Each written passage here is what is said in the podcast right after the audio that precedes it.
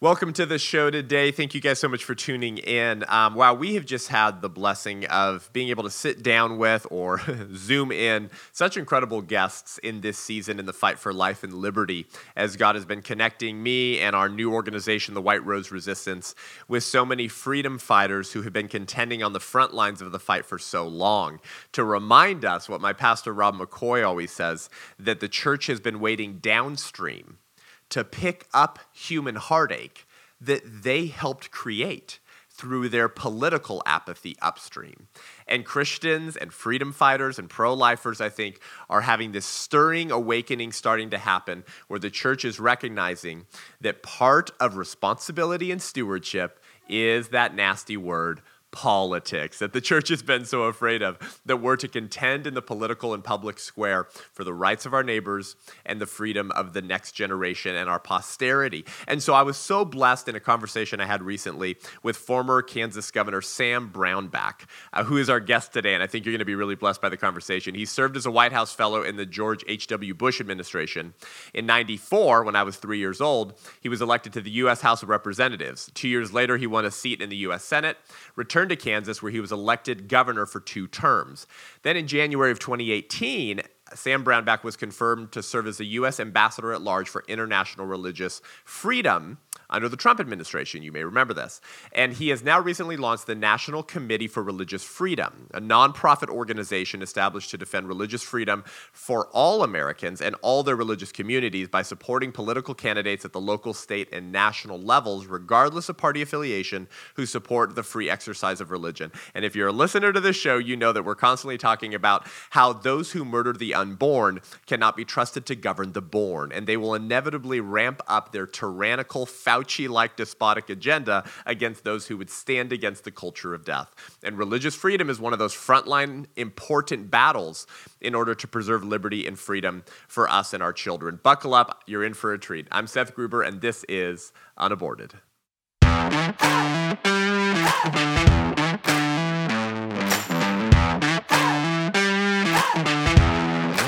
Ambassador Brownback, welcome to the show, brother.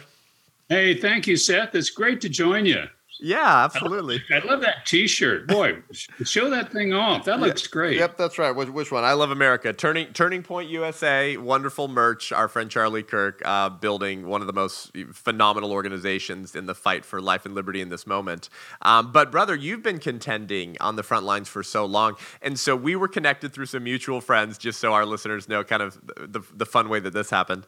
And uh, they they said, "Hey, Seth, you just moved to Kansas, and we were just at this dinner with Ambassador." Ambassador Brownback, and you need to get to know him. And so um, we had a fun uh, conversation the other day, and you pointed me to a place I need to visit uh, nearby to where we've moved in Kansas regarding some of the abolitionist history in Kansas. But our time together just so blessed me, and you said some things that were so profound uh, and insightful about just the nature of the political and cultural warfare that we're in right now in America, and also some of the significance of Kansas in the historical quote unquote culture wars. Uh, but before we get into that, for our listeners who aren't familiar with you because some of them are younger and so they don't have a good memory of who were the governors a few years ago um, tell us a little bit about yourself uh, sam your, your background your family your heritage and kind of how god called you into the realm of politics well, it's pretty unlikely a route that he called me. I'm, I was born on a farm uh, near Parker, Kansas, town of 250 people. I'd wow. never met a congressman. Um, yeah, and then I finally meet one when I'm elected state president of the Future Farmers, and I go, "Wow, that seems like a great job. I wonder how you get work like that." and uh, you know, it, it, really started me on a quest. Uh, I was later elected, uh, as mentioned, Congress, and then later the door, Lord opened doors up for me to be in the Senate and governor and ambassador. And it's just been a wonderful journey of life and of pursuit of liberty. But at the same time, I've seen our whole country just slide away from these basic notions. Uh, the kind of basic cultural undergirding of Christianity, right. Judeo Christian ethics in the country.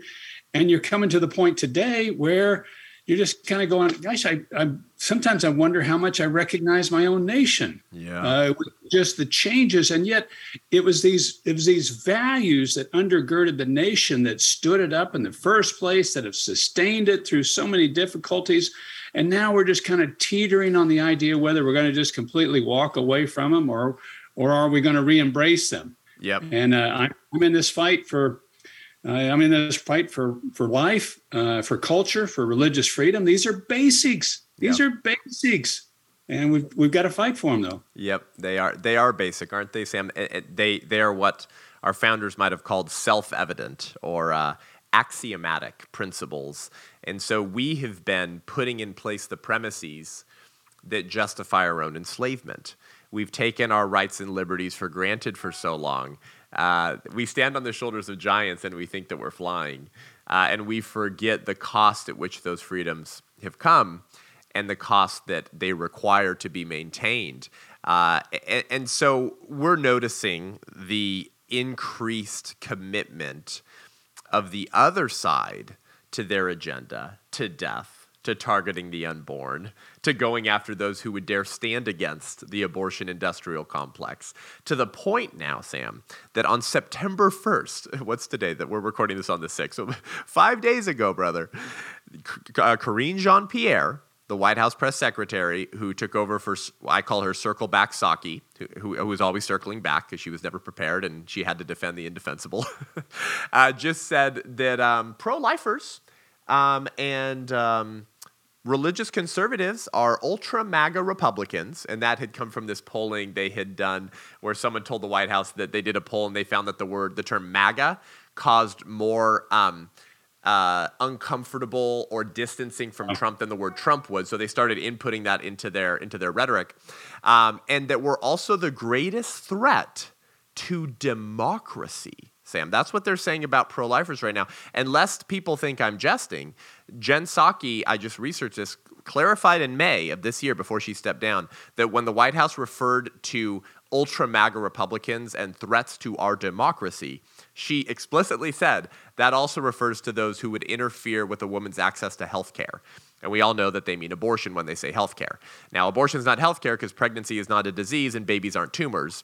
Uh, but that's the redefinition of language in terms that you have to resolve if you're on the left. So my, I wanted to say all that to set up this. Wow, now if you believe what Democrats believed in the 1950s, because basically every Democrat in the 1950s was against abortion. If you're just a 1950s Democrat who jumped in a time machine with Marty McFly and you you went to 2022 right now, you are now a domestic terrorist and the greatest threat to our democracy. I mean, now we know the left and the Democrat Party uses radical dehumanizing language against the unborn and their political opponents, but notice the quadrupling down of this since the overturning of Roe versus Wade. So I wanted to get some of your thoughts on all of that as someone who's watched a lot of this in the political realm, because that to me, that's another level. And if we don't start waking up and contending against that, we will one day be defined what did the Nazis say? Lebensunwertes Leben, life unworthy of life. and then we will be treated as the political dissidents that you would treat a domestic terrorist. yeah, well, you've said so much there; it's kind of hard to get uh, get a thought around all of it. But the the point of it to me uh, is that you've got these very basic things, like take religious freedom. The, the country was founded on the concept of you've practiced your faith and I get to practice mine. The government can't tell us what to do. We have a free exercise clause in the Constitution, and it's there for a purpose. And it's in the First Amendment. It isn't in the Fifth or anything later. It is right, in right. the First Amendment because that's what allowed the Union to come together. Because you had Baptists in the South, you had Quakers in Pennsylvania, and you had Catholics in Maryland, and they were all fighting and killing each other in Europe right. over religion. And they come to the United States, whoa, whoa, whoa, whoa. If we're going to have one country here, we got to figure out how to let people practice their faith. And they came up with this notion. Right. And they also wanted to give maximum freedom to people. But they thought then people have to self govern, and that's where religion comes in. Religion helps in your own self governance. So we'll have free exercise of religion. The government won't tell you what to do, but they expected you to self govern. And so these are foundational to this sort of very open democracy that we've created in the United States. And if you walk away from these foundations, you are going to have huge trouble. Just like on any house, if you walk away from your foundation and it crumbles, what happens to the house? It just it implodes. That's and then right. on top of it, in this fight of life, okay, so we're talking about innocent human life in the womb. And, you know, whoever you are, uh, your life began there at the moment of conception. That's right. And that's biology. As the other side saying we believe in science, okay, then you believe you started right at the very beginning uh, at conception because right. there's no other place to start. That's right. This is it. And so I, you just see these foundational attacks. And I, we, the, the beauty of it, what I've seen over time is the beauty of it. If we will stand up for truth and not cower hmm. and not shy away and hide, we will win this debate because truth ultimately does win. That's right. And that's what we've got to do is we've got to stand up and say, no, free exercise you're entitled to. Life, life is important. Life is valuable. Life is sacred. And we're going to stand up and fight for it. We're going to stand up fight for it at the very beginning to the very end. That's right. And we're going to fight for everybody's life. That's right. So these are things we we've just got to do in our generation, your generation, now is the time we have to stand up and fight. Amen. And I was told for my entire life, Sam, that Roe v. Wade would never get overturned. That this was the one thing that was for sure settled law. we found this constitutional rights somewhere in the emanations and the penumbras. It's there, Sam. Trust me, it's there somewhere. Uh, and this is settled law now. This will never get overturned. Of all the culture war priorities of the left side of the aisle, that was the one they told us was never going away.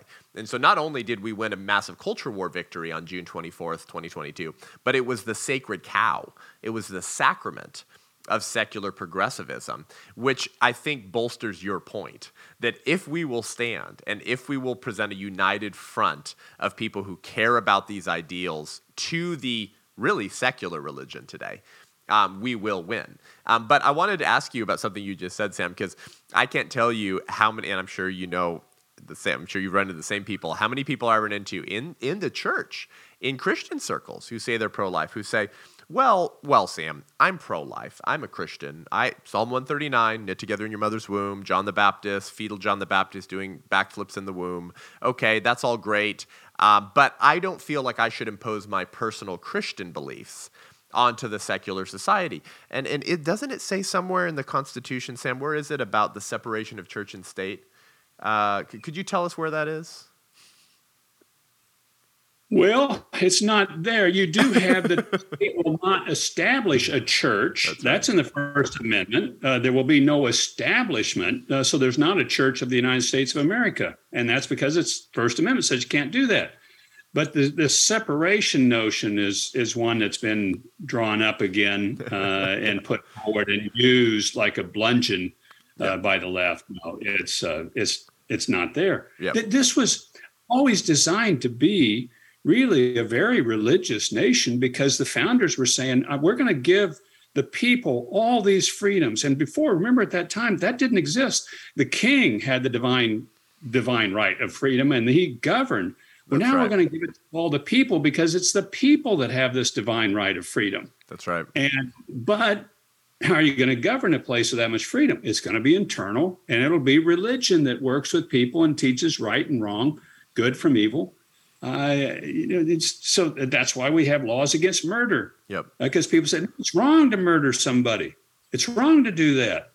Yes, that's correct. it is murder somebody. Yep, that's right. I correct me, Sam. It might have been John Adams, certainly one of the founders, who said that this country, republic, was built for a moral and religious people, and it is wholly inadequate to the governance of any other.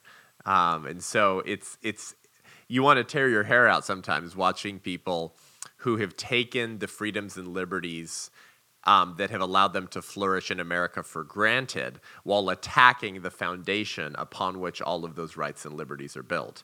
And, and Lincoln regularly made this point in responding to um, people like Stephen Douglas um, that they, in adopting a pro slavery position, they were putting in place the premises that justified their own enslavement.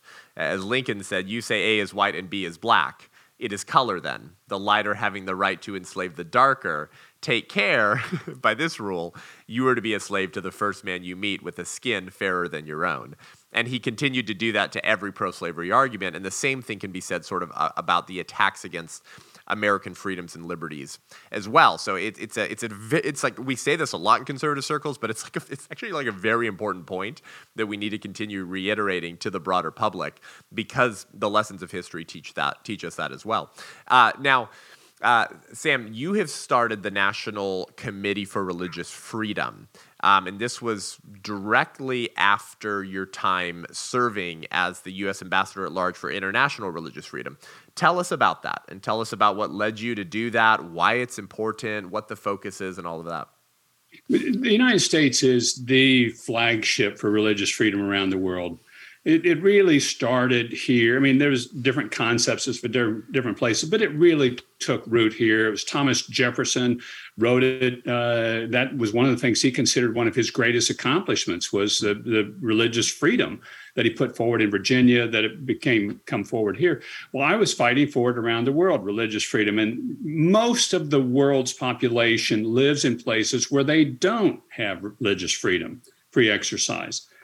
And uh, so I'm fighting for it, pushing for it. We're making some progress. We're not making progress in some other areas. And I come back home and I see we're losing ground here for religious freedom. The flagship yeah. that is is losing ground. You're seeing in the education system, people squeezing in on. You're seeing in the healthcare system, people squeezing in on your right to to be able to claim basic religious freedom concepts uh, that that you believe marriage is sacred in your religion. You believe somebody is born a man or a woman, as you know Christ said, uh, God created them, man and woman.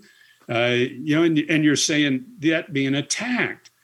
And any ground you lose here in the United States on religious freedom gets magnified overseas. Wow. Everybody's watching. And if you start cutting back on it here, you get worse situations around the world. Same as when we went with Roe versus Wade here 50 years ago, you saw an explosion of abortions around the world. Wow. Because here was the hallmark nation of freedom and standing for life. And we're saying, well, maybe you can have abortions. And actually, not even maybe, it's in the Constitution. We'll mm. declare it so. Well, that really then opened the doors globally uh, for abortion and its expansion. And that's what I fear on religious freedom. So that's why we've got this National Committee for Religious Freedom People can go on the website, thencrf.org. Uh, it's fighting for religious freedom for everybody. We've got an advisory board that has Christians and Jews, Muslims, Hindus, uh, everybody standing up to fight for this fundamental right. and remember, religious freedom is the human right of the soul. Hmm. This is the one human right that is so deep within you because it's what you believe it's it protects the right for you to believe what you want to believe as long as you're peaceful at it. Right. So this is a very deep human right. I think it's a human right given to us by God because he let us choose right. whether we would honor him or not. And you start crowding in on that, you really hurt all of your human rights activities. Yeah, yep, yep, that's right. Wonderful point. Um, there is there was one of the greatest threats to religious freedom, especially on the pro life side of the aisle, um, under the Trump administration. And I'm sure you're going to remember this. And so I wanted to ask you about it. Um, and it's not talked enough about. Um, and it's, I think the lessons from this are incredibly important. There was a lawsuit against a Vermont hospital during the Trump administration because this Vermont hospital coerced a nurse to assist with an abortion, killing of a baby, upon threat of career termination. Now, to this nurse's regret, as you may remember, Sam, um, she she gave in. She was coerced to assist with the abortion. She was so horrified by the role she had played in the death of this baby that it turned into a lawsuit against this Vermont hospital. It was one of the most clear cut cases of conscience violations in American history. I mean, for a doctor to tell a nurse, you get in this room right now and you help me kill this baby. And she's like, no, I'm pro life. Doesn't matter. You want your job? Better kill the baby. Like, whoa, whoa, whoa. One of the first yeah. things the Biden DOJ, DOJ does within the first few weeks of the new administration, drop the lawsuit against that Vermont hospital. Whoa. What is that yeah. communicating to the American public? And I wanted to get your thoughts on that. Well, I think it's clear on his face. Uh, and and these this is one of the key areas where we're really seeing this crowding in, as I say, on religious freedom is in healthcare. Uh, the, the pursuit of pharmacists that are pro-life saying you must comply with issuing those abortifacients that are going to be used to kill the life of a baby. Yep. Or you're going to lose your pharmacy job and or maybe your license. CVS just it, fired know. CVS just fired a young girl last week for for for saying I don't want to prescribe the abortion pill. There you go. I mean, and that's what I mean. You're going to see this. I saw uh, Justice Alito one time, and I was asking him about, are we going to have religious freedom in this country? And he's really been the, the stalwart on this, and many other things for that matter. But he said you're you're going to have it in law.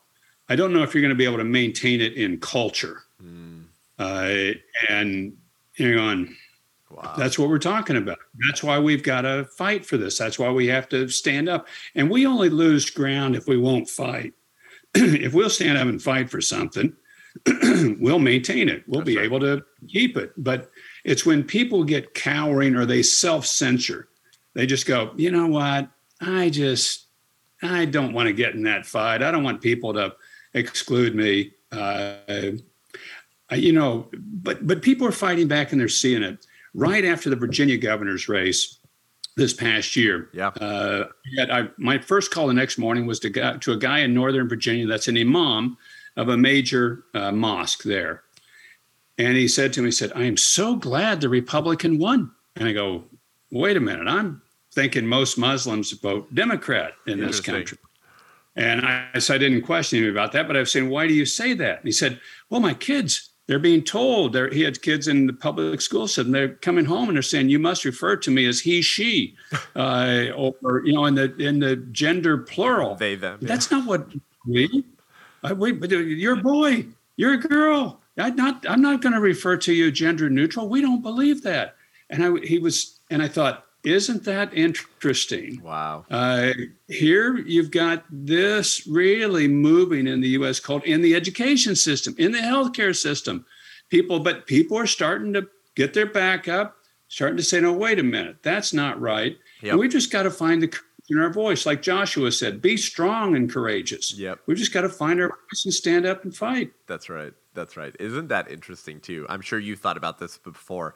How the the left, whatever you want to call them, the liberal establishment, um, th- they will never go after Muslims because that's not politically acceptable or correct to do so, even if they contend for the right to life of the unborn and the right to define marriage as the only thing that it is, because words have meanings and marriage is only one thing, and it only ever has been recognized by every society in human history. But if you call marriage the union of one man and one woman, or you say that, that abortion is the killing of little children, and you're a Muslim, oh, they won't touch you. But if you're a Christian, oh, they'll try to ruin your life. It's a very important lesson. oh, it, it's a very important lesson, but the Muslims are onto it. I mean, they're they're seeing saying, okay, wait a minute these Christians and us, we have pretty close to similar traditional moral values on some of these basic issues. And while they may be giving us a pass today, they're not going to do it tomorrow. Hmm. we we've got to stand with these other people of faith because it's about our faith that that yeah. they're attacking. They're attacking the basis of our faith. So, yes, they've been giving them a pass because they really they want their votes. Uh, but a number of them are now catching on saying no no no no no wow. We don't we don't agree with these very radical transgender ideas these radical notions on life and the taking of innocent life. We we don't agree with that and they're starting to stand up. We've got a number of them helping us out on this national committee for religious freedom. Yeah. Yeah wonderful. I love that. I love that ecumenical uh, nature of contending for those rights. Um, I, I wanted to briefly bring up the Equality Act before we talk about maybe a little bit of the central role that you've seen Kansas play in the culture wars, if, if you'd like to. It's, we're just having a fun conversation. We don't have to dive into too many details. But I wanted to bring up this idea of the Equality Act that's been a, a pipe dream of the left for decades, back to when Phyllis Schlafly successfully defeated the Equality Act. I mean, they've been pushing this thing for forever, um, and they they failed in getting it through in 2021, as you recall. As you recall, they were trying to push it through again, and I mean, this thing's so radical, right? It, it would it would enable. Uh, them to sue churches uh, who teach from Genesis about the marriage of a, a, man and a woman. It would enable them to to go after colleges that don't allow a man to compete against a woman. Uh, I mean, like crazy stuff. The Equality Act would actually be the single greatest threat to religious freedom at the federal level that we've ever seen, ever, bar none, in, in my opinion. So I wanted to get your thought on that and the role it plays against the threat to religious freedom. But, th- but in conjunction with that point, Sam, look at this. This is from last week. Uh, they're attempting to do something through federal code or section 1557 of the Affordable Care Act, which is which was one of the goals that the Equality Act would have achieved. The, the Biden administration's HHS is now saying that we need to amend a federal code that would allow us to sue pro life OBGYNs who don't perform abortions as, for sex discrimination or pregnancy discrimination. And so it's section 1557 of the Affordable Care Act banning discrimination in health care based on race, color, national origin, sex, age, and disability. Part of the rule involves discrimination based on a patient's sex, which they say, quote, reiterates protections from discrimination for seeking reproductive health care services. In other words, if a pro life OBGYN says, I don't kill babies, sex discrimination, sue him. I mean, and this was one thing the Equality Act would have achieved. And so I've been trying to tell Christians for a long time, Sam, that they're going to bring the Equality Act back. They're never going to give this up until they have the political capital to, to get it through. At which point, and then I'll throw the ball back to you, at which point I believe, Sam, I believe that if we ever arrive at the physical persecution of Christians in America, or I get thrown into a gulag, if that ever happens in America, I believe historians will look back and point out the Equality Act as one of the single greatest turning points that led to the physical persecution of Christians. Um, your thoughts?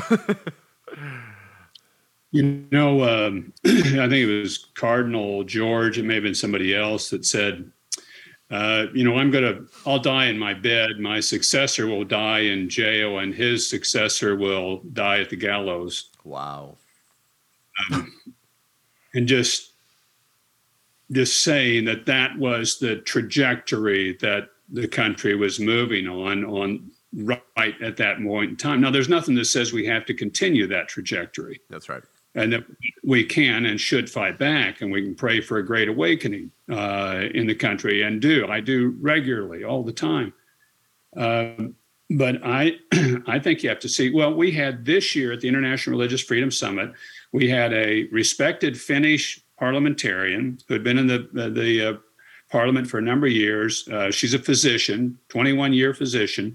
She was criminally sued in Finland for posting Bible verses about a man and a woman and homosexuality. Criminally prosecuted. Wow. Now, she won the case at the lower court, but the prosecutor said, Well, we're not done with you. We're going to appeal the case uh, to take it on up. She's a delightful, lovely, peaceful, calm well formed Christian woman, and they're pursuing her. Uh, and she would just outline this. All I did was post on Facebook yeah. Bible verses wow. on these things. And there it is in a Western democracy. Yep. And is often, you know, a decade or so ahead of us on some of these trend lines. Yep. Um, so, look, folks, it's just, I think people have to really decide that do, do I really believe this or not? Hmm. Do I really believe? And you got to also remember, God doesn't need a majority to win. Hmm. He needs a faithful remnant.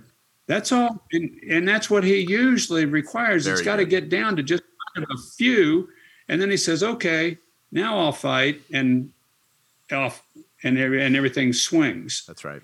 Um, but it's kind of coming to that point for a lot of people to decide whose side are you on? Yep. Uh, on what what do you actually believe yep. about God? Yeah. And that what does He say about what does He suggest about how we ought to live our lives? Yep. Uh, he gives us this Bible as I've got a friend of mine who was an implement dealer for a long time. When he would sell a new tractor or combine, he would give him the owner's manual, and then he would also give him a green Bible. And he said, okay, this is the owner's manual for the tractor. This is the owner's manual for life. Uh, I want to give you one of these. Yep. And uh, it, it'll do you a lot more good than that owner's manual for the tractor will. yeah, that's good. Yeah. Got some ideas of how he thinks we ought to live, and and we're wise, and and we're free and liberated to follow them, hmm. and to live by those precepts, and to stand for them. Hmm. That's good. Um, it reminds that reminds me of uh, something Thomas Paine once said. Uh, and boy, if we don't have more people who are willing to live and say things like this, then I, I do believe the country's gone. Thomas Paine once said, "If if trouble may come, let it come in my day, so that my children may know peace." I mean, to explicitly say, "I want it in my day." Wow, is that a far cry from where Christians are today? And then, of course, Dietrich Bonhoeffer said the question for a responsible man to ask is not how he is to extricate himself heroically from the affair, but how the coming generation shall continue to live.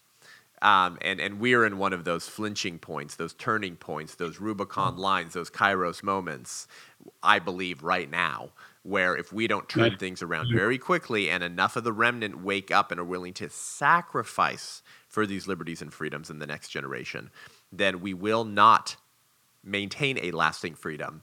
And we will not, to quote our founders, have a new birth of freedom, or to quote Lincoln.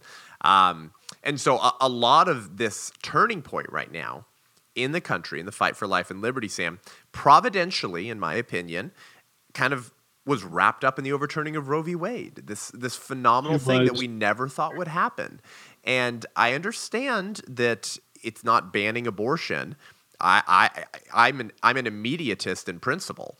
Uh, I would like to immediately ban all abortions across all 50 states. Um, but the political significance of Roe v. Wade getting overturned is the political equivalent of the Emancipation Proclamation for this generation. I mean, we were told this would never, ever happen. And now you have over 13 states that have banned abortion or, or basically almost essentially completely banned abortion. And so, wow, to watch the spirit of the age and his lackeys and acolytes quadruple down on abortion after the overturning was was something to watch. And and I'm a watchman for all of these things, and it blew me away. And so it goes back to the states, Sam, and then you know these state legislatures start determining their laws, or if they have pre-Roe um, trigger laws, then of course it's illegal immediately. So I just moved to Kansas. Missouri is, was like the first state to not have an abortion center in decades, right next to Kansas. Similar political cultural climates, to my understanding. And yet you've got Missouri going way away from abortion and standing for life. And you have Kansas that just voted against the Value Them Both Amendment. So, as a Kansan, as the former governor, Sam, Give us your thoughts on that. What were you thinking leading up to that? What was your analysis of, of the how and the why behind that? And you know, what what's your take on that? Well, my my take on it was the timing was terrible for the value them both vote in Kansas. It was six weeks after Dobbs. The left had unleashed every bit of fury they could on how horrible it was to be pro-life to to to stand for life and how horrible this was going to be for women never mentioning a second about the life of the child or asking whether or not Dobbs was poorly decided legally. Nobody ever said it was poorly decided legally. It was nobody even said that, you know, yeah. because it was well decided legally. Right, right. This is the actual law of the land. But you had that six weeks onslaught. We had all this out of state money that came into the state of Kansas. And then you had all the deception well, you're not going to be able to deal with an ectopic pregnancy. Well, right. you're not. The doctor's not going to be able to deal uh, with a, a, a, woman if, if she has particular uh, issues and concerns. I mean, just all this sort of things going on. And then, you know, the, the truth of the matter is, if you poll America, about 60% of the country is kind of okay with early first term abortions. Um, I had a debate with a person, a Republican, that I I think did vote for the value them both, and they were saying, "Well, I'm kind of okay with the early term abortions," you know. And I'm sitting there going, "Well, okay." And I, I said to this person, "When did your life begin? When did it? When did your life start?" That's right. Well, I guess it started at the very beginning. Okay, and said, "Okay, would it have been okay to kill you then?" no. Why why is it okay then to do that? And I, I just I think really what happened is you had this really bad timing. And most of these votes, too, even in very conservative states, whenever you ask and try to put something in the Constitution, they only pass by small margins. Hmm. I was in uh, campaigning for one in South Dakota that we lost about 10, 15 years ago. Mississippi won one, but it was by like one or two votes pre Dobbs. Um, these are tough ones to get through the public. And I just think we have to back up and say, okay, how do we continue to educate and work with the public? How do we continue to talk with people about life? Um, you know, it's hard for us to imagine today, but at one point in time in this country, slavery was okay with half of the half of the nation, and right. the Northerners many of them they didn't like it but i'm not going to get all that fired up about it you know i mean that, that's the ways and yep. you know I, it's out of sight out of mind. And then they started seeing what it really was and i think we just got to show the public what it really is and and incrementally move the nation forward pro-life. Yep yep that's right. It's it's tragic and shocking to remember and realize that there was basically a full century um, from the abolition of slavery to the Civil Rights Amendment, where yeah. blacks have full equality before the law. Wow, 100 years to weed out the bigotry, right? The the tacit assumption that the black man was not really one of us or that he didn't have the right to participate in the country as white men did. That's a long time to rebuild a culture of life and change the moral conscience of the hmm. people. And here we are 50 years in to our Holocaust, to our civil rights issue, to our killing of the unborn. And I just pray it's not going to take another 50 years or 100 years before the unborn has full equality before the law. But Roe v. Wade was certainly significant, and that's the understatement. But I, at, just as I believe that there are kairos moments, um, Sam, I also believe that there are uh, territories or areas of the country that are more significant and more important than others, right? We call these swing states. You know, th- these have been described in different ways. Kind of some some of the f- the forefront, right, or front lines of some of these battles. And so you had some really interesting insights, and maybe we'll just kind of close with this. And I think my my listeners will find this um, interesting as I've just moved to Kansas. Um, but you kind of explained a lot of the history of bloodshed uh, in Kansas and kind of the, well, it is kind of the center of the country, but it's also kind of often been at the center of a lot of the culture wars. Uh, I wanted you to share some of the insights that you you prayed about, thought about about that. It is. I mean, John Brown, that is the guy that lights the match on the Civil War he makes his name and he starts here in Bleeding, Kansas, right? Where you have irregular forces on both sides, and they were basically political parties with guns. One was pro-slavery, one was anti-slavery, and they were battling each other back and forth in Kansas before the Civil War. And it's at Osawatomie, Kansas, where John Brown loses a son in the battle there that he gets his name Osawatomie Brown, hmm. which is that's what they called him at Harper's Ferry when they were yelling in at him there when he was trying to take the federal arsenal. Wow. Is that Osawatomie Brown in there? well, he made his name there in that battle of Osawatomie, and there he declared there will not be peace in this land until the issue of slavery is resolved. Wow. So you'd had all abolitionists moving to Kansas that weren't supposed to be coming here but they were primarily people of faith who couldn't stand the idea of slavery and were willing to fight about it. That's right. That's what it really ended up being was people that look, I'm not going to tolerate this anymore. And I think, you know, we finally are at a point in the nation where you've got a number of people just saying, abortion's wrong. Hmm. This this is wrong. And the left's trying to justify it, saying, well, I saw this Father's Day story where uh, uh, these guys were claiming they were better dads having paid for an abortion of a younger child because they were now ready to be a dad. Wow. And I was going, you're justifying abortion and claiming it makes you a better dad. yeah. You paid abortion made me a great parent. No, it made you the parent of a dead child. I just, but that wow. was kind of the justification that people were were going through, and I we've got we got a long ways to go. We've got to do this in love, but we've got to do it in truth, and we've got to speak it clearly and caringly, and we just can't quit. Yeah. That's the that's the big piece about it, and we've got to be courageous uh, about it too. That's what I would say in closing to your listeners, and that we've I've seen historically throughout Kansas. You know, we the first constitution in Kansas was a pro slavery constitution. Uh, wow. And then they'd said, "Wait a minute, this one got stolen. We're going to try to rewrite it." And they rewrote it, and it was a it was a free, it was an anti-slavery constitution. So these fights have gone on. This is usually an early battleground state, hmm. and it's usually where both sides put their forces pretty aggressively on the battlefield and to hmm. fight. Uh, and it, it's a fight we will win if we will stand. Yeah, yeah, that's good. Uh, that reminds me of what Martin Luther King Jr. once said months before his death, and he sounds like John Brown, frankly. What, what, what you were just quoting, John Brown. Uh, King Jr. said, "Until our problem is solved, America may have many, many days, but they will, they will be full of trouble.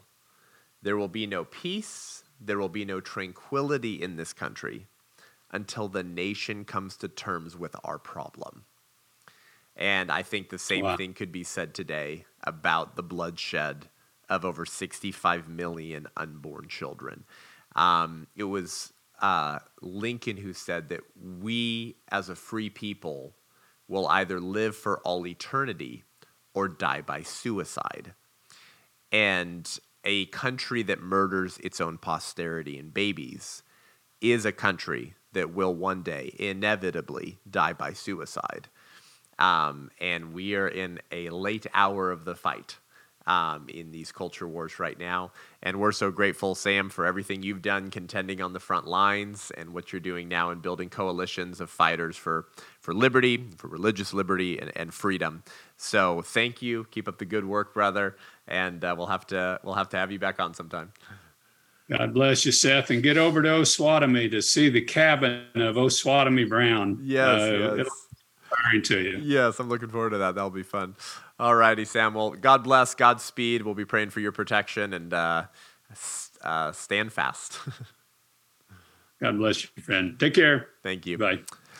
Thank you guys for joining the show today. Head on over to Spotify, YouTube, iTunes podcast. Give the show a rating and review. Let us know what you think. Uh, check out what Ambassador Brownback uh, is building with the National Co- uh, Committee for Religious Freedom and the international events that they do as well. And we'll provide a link to that in the show notes. If you want to see my speaking schedule, and hear me live and local or book me for an event, uh, go to sethgruber.com and to become an ally of the White Rose Resistance to help me rebuild the White Rose Resistance against our silent but far more deadly Holocaust of abortion today. Go to thewhiterose.life, www.thewhiterose.life, and check out our inter- our national tour around the country, the uh, White Rose Resistance National Life Tour, sponsored and promoted by Turning Point Faith. We got nine churches on the books before the end of November, and uh, some booking for the new year as well, where we tell the bigoted, Nazi esque, racist legacy of the abortion industry, its pontiffs and intellectual thought leaders,